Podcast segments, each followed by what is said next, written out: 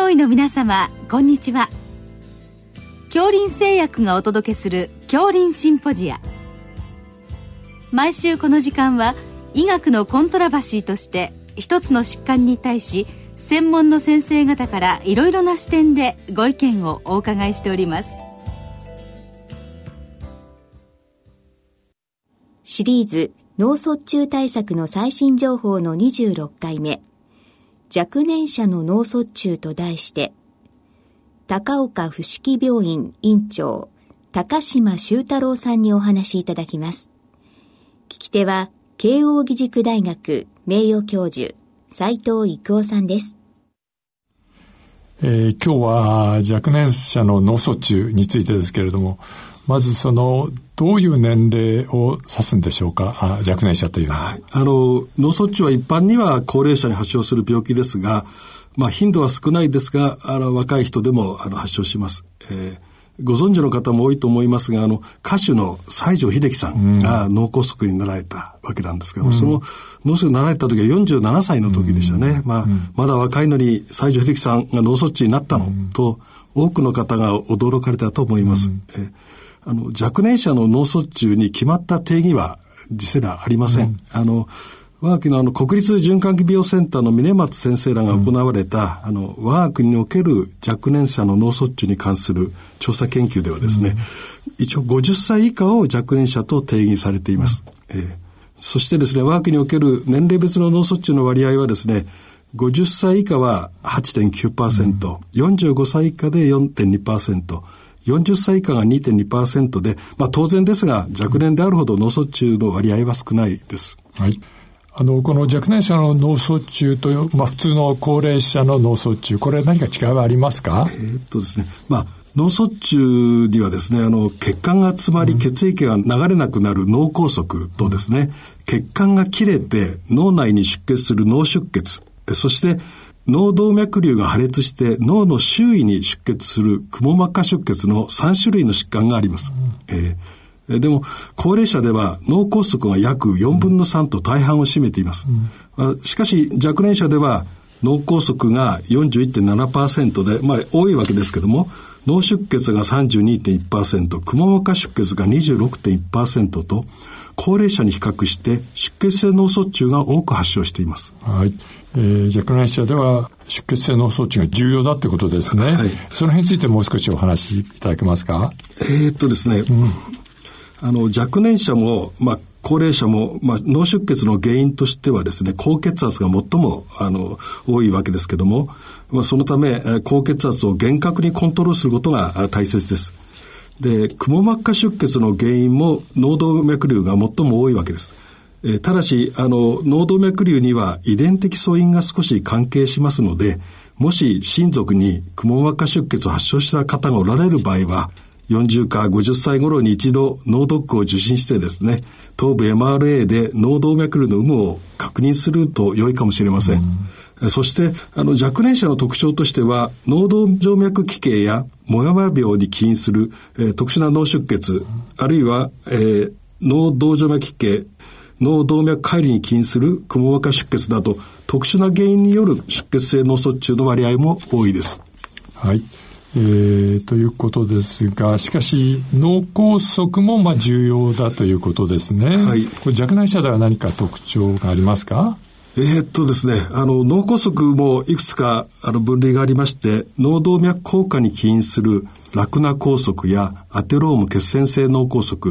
まあ、これらを非心原性脳梗塞と言いますが、それと心房細動などで心臓内にできた血栓が脳血管に流れて詰まる心原性脳塞栓症、そしてその他の特殊な原因によるその他の脳梗塞のよっつに分類されます。えー、高齢者と同様に、えー、脳動脈硬化に起因する非心原性脳梗塞や心房細動などに起因する心原性脳塞栓症も多いわけですが、若年者の特徴はその他の脳梗塞の割合がよんぶんのいち以上と高齢者と比較して多いことです。あのそしてですね、その他の脳梗塞の原因としては、脳動脈解離、もやもや病、抗リンス抗体症候群の順に頻度が高く、えー、片頭痛や経口避妊薬も挙げられます。はい、ということは、若年者の脳卒中の診断に関しては高齢者と何か違いがあるんでしょうか。えーっとですね、あの、うん、まず若年者ではですね、脳梗塞の頻度が少ないわけですから、うん、もう一つは特殊な疾患に起因するために通常の脳卒中では見られない特異な症状で発症して、うん、脳卒中と診断されず誤診されることが時々あります、うん、ある文献によりますと、連続ひゃくいち例の若年者の脳梗塞のうち、うん、初診時ににじゅうさん例が脳梗塞とは診断されなかったと報告されています、うん、えー、若年者の脳卒中では誤診の割合が多いと言いましたが、あの、たとえ脳卒中と診断されても原因疾患がたくさんあるので、治療や再発予防に必要十分な原因検索を行うことが肝要です、はい、この若年者の脳卒中はこう重症度あるいは予後に関しては何か高齢者と違いはありますか。えー、重症度に関してですが、若年者では脳の循環が良好であり、一つの脳血管が詰まっても周りから血液が流れてきて脳梗塞の範囲が小さくなり、症状が軽症で済むことがよくあります、うん、また脳組織の可塑性、すなわちあの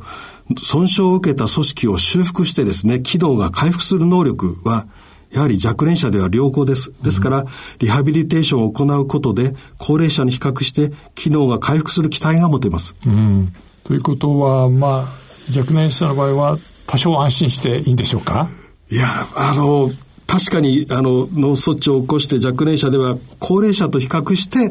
軽症で済むことはあるんですけども、うん、残念ですがそうとは言い切れません、うん、あの若年者の脳卒中ではですね、患者や家族および社会の負担が圧倒的に大きいことを認識する必要があります、うん、え症状が軽症で済み早期に社会復帰できる患者さんもいますが、脳卒中の多くの患者さんでは変麻痺や言語障害などの後遺症が残ります、うん、若年者では脳梗塞発症ごねんごには約半数の患者さんが、えー、働いていないと報告されています、うん、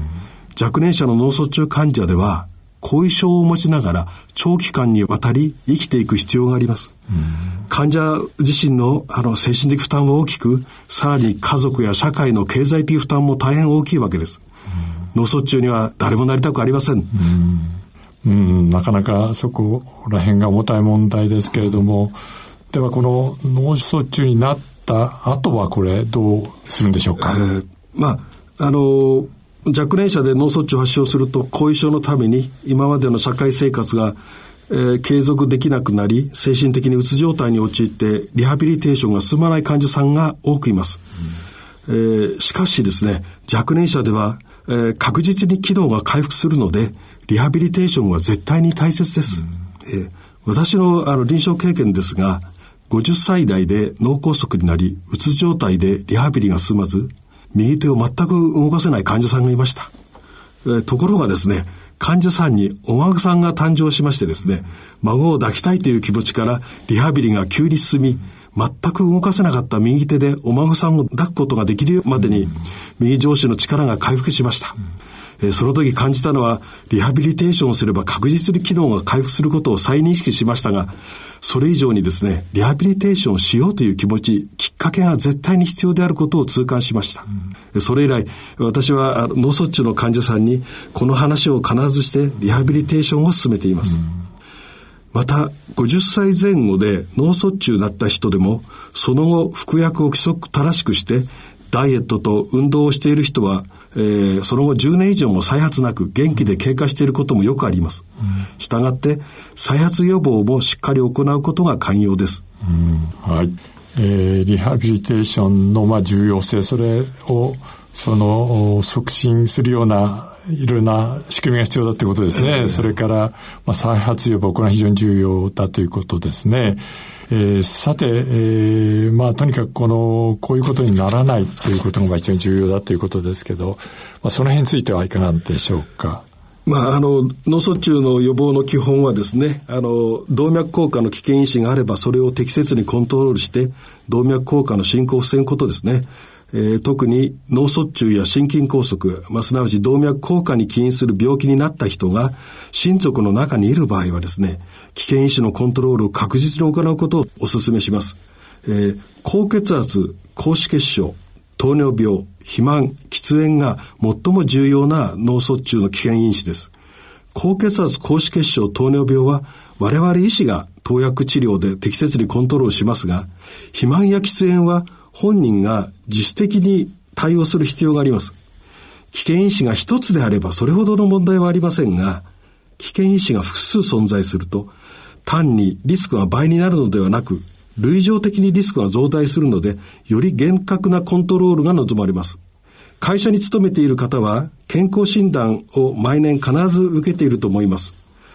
その際に危険因子が指摘された場合は放置せずに適切にコントロールすることをお勧めします。えー、近年ですね、あの動脈硬化とは別にですね、心房細動が脳梗塞の危険因子として注目されています。若年者の場合は心房細動だけであれば脳卒中の発症リスクは低いわけですが、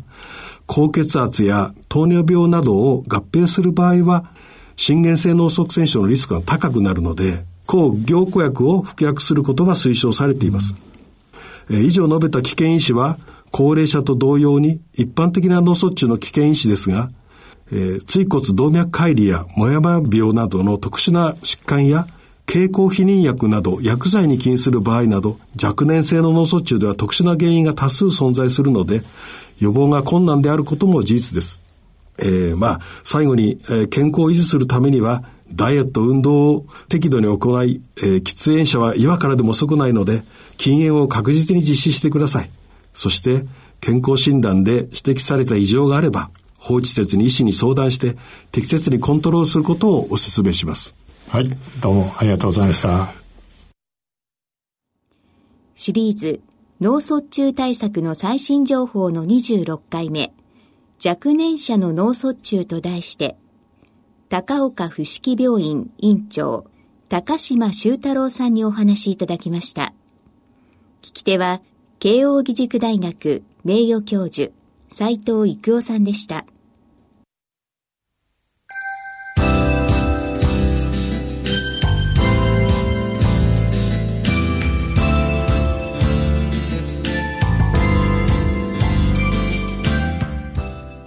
それでは杏林製薬がお送りしました杏林シンポジア、